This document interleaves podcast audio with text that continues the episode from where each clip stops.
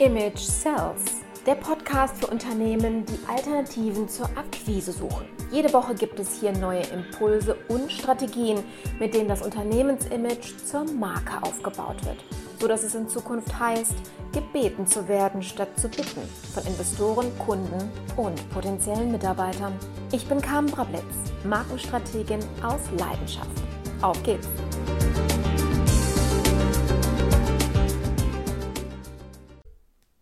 Hallo meine Lieben, schön, dass ihr wieder eingeschaltet habt. Heute möchte ich euch über ein, ja, ein Erlebnis berichten und was ihr am Ende davon lernen könnt. Es geht nämlich um das Thema Moderation.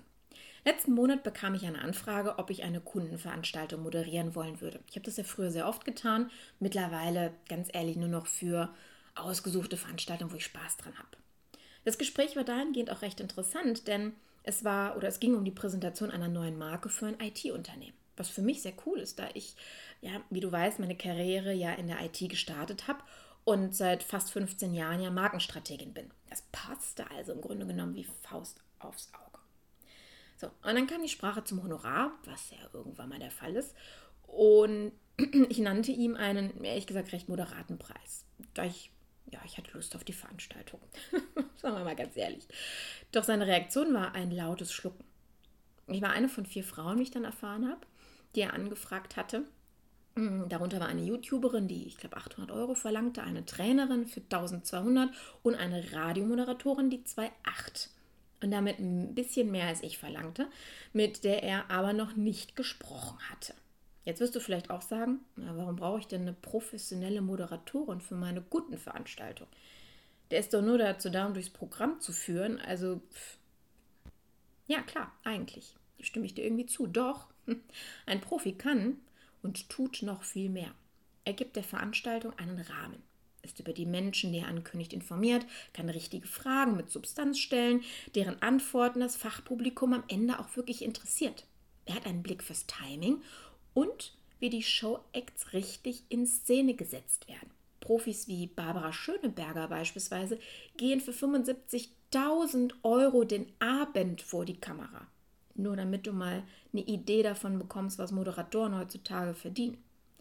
Ein Moderator kann deine Veranstaltung allerdings auch sprengen. Hm.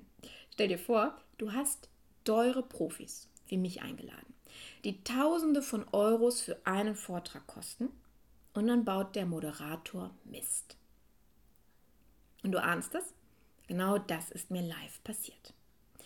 Ich war die einzige weibliche Rednerin bei Steffen Ritters Best of Vertrieb. 450 Leute saßen dem Saal der Dortmunder Westfalenhallen. Bereits im Vorhinein wurden wir gebeten, eine Moderation vorzubereiten, ähm, damit wir so vorgestellt werden konnten, wie wir es wollten. Kleiner Tipp, immer machen. Lohnt sich. Allerdings verlasse ich nie, wirklich niemals auf eine gute Moderation. Also meine Erfahrung, leider.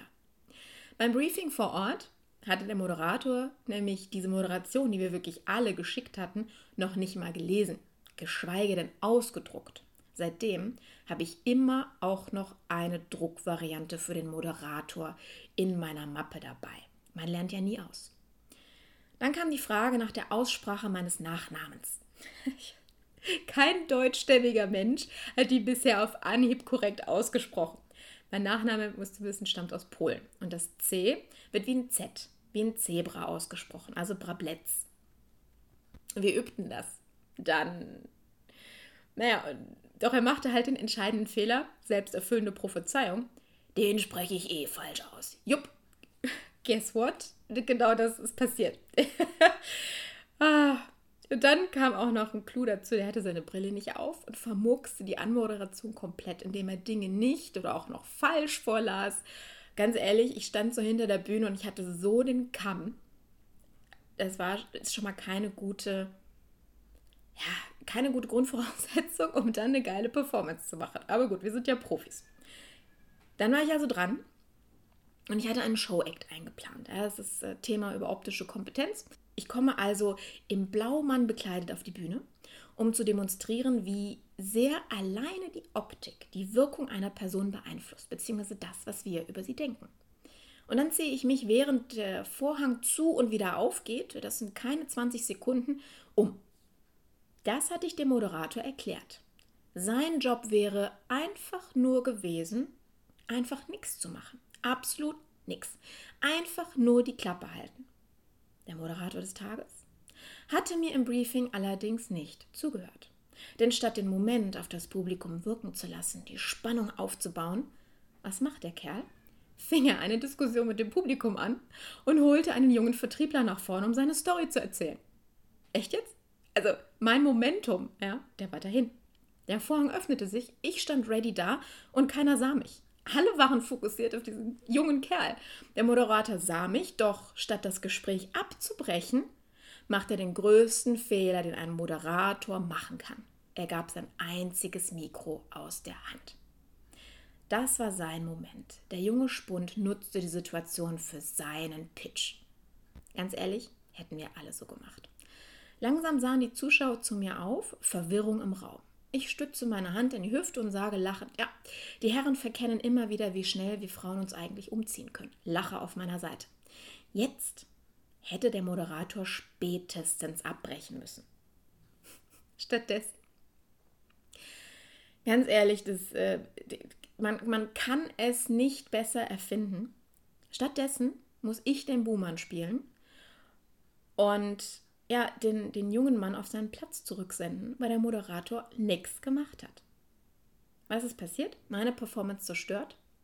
Der komplette, richtig gut aufgebaute Spannungsbogen zunichte gemacht. Ja, und das Problem war, ich bin ja auch nur ein Mensch. Ich hatte so dermaßen Wut im Bauch, dass ich einen kompletten Blackout hatte.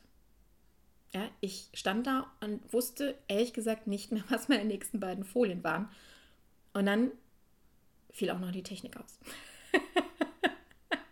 also wenn bei mir was schief geht, ey, dann richtig, ja. Und ganz ehrlich, was passierte? Ich muss es zugeben, ich habe völlig versagt. Dieser Auftritt war der schlechteste meines ganzen Lebens und ich stehe auf der Bühne, seit ich sechs Jahre alt bin. Es war mir so peinlich. Aber was soll's? Es passiert.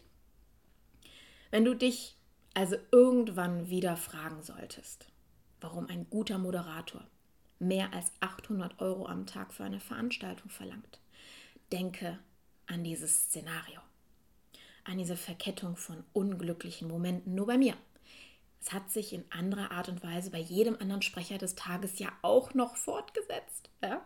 Also ich war nicht, ich habe das Pech nicht angezogen, sondern ich habe es nur voll ausgereizt. Ich habe da quasi drin gebadet. naja, ähm, ja, also denke an die Szene, dass bei Hobbymoderatoren oder Bloggern, die sich plötzlich als Moderatoren bewerben, dass das, also solche Katastrophenmomente leider passieren können und gang und gäbe sind, weil die eben nicht Profis sind, weil sie es eben nicht gelernt haben.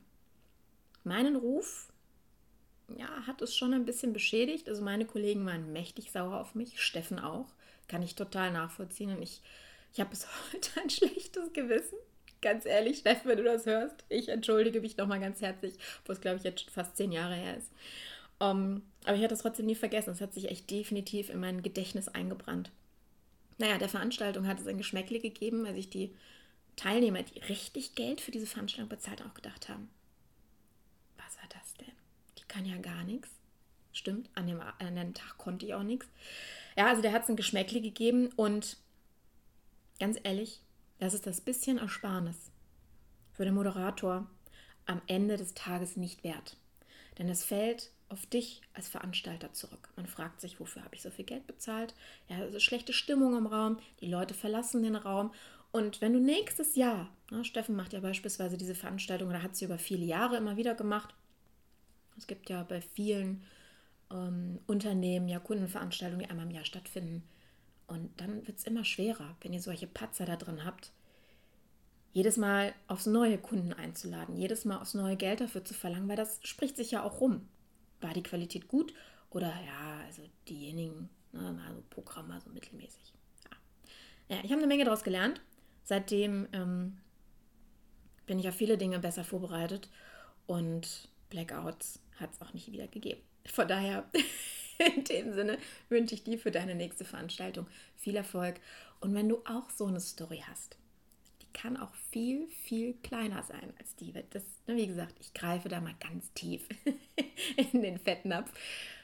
Dann teile sie ganz gerne mit uns in der Facebook-Gruppe.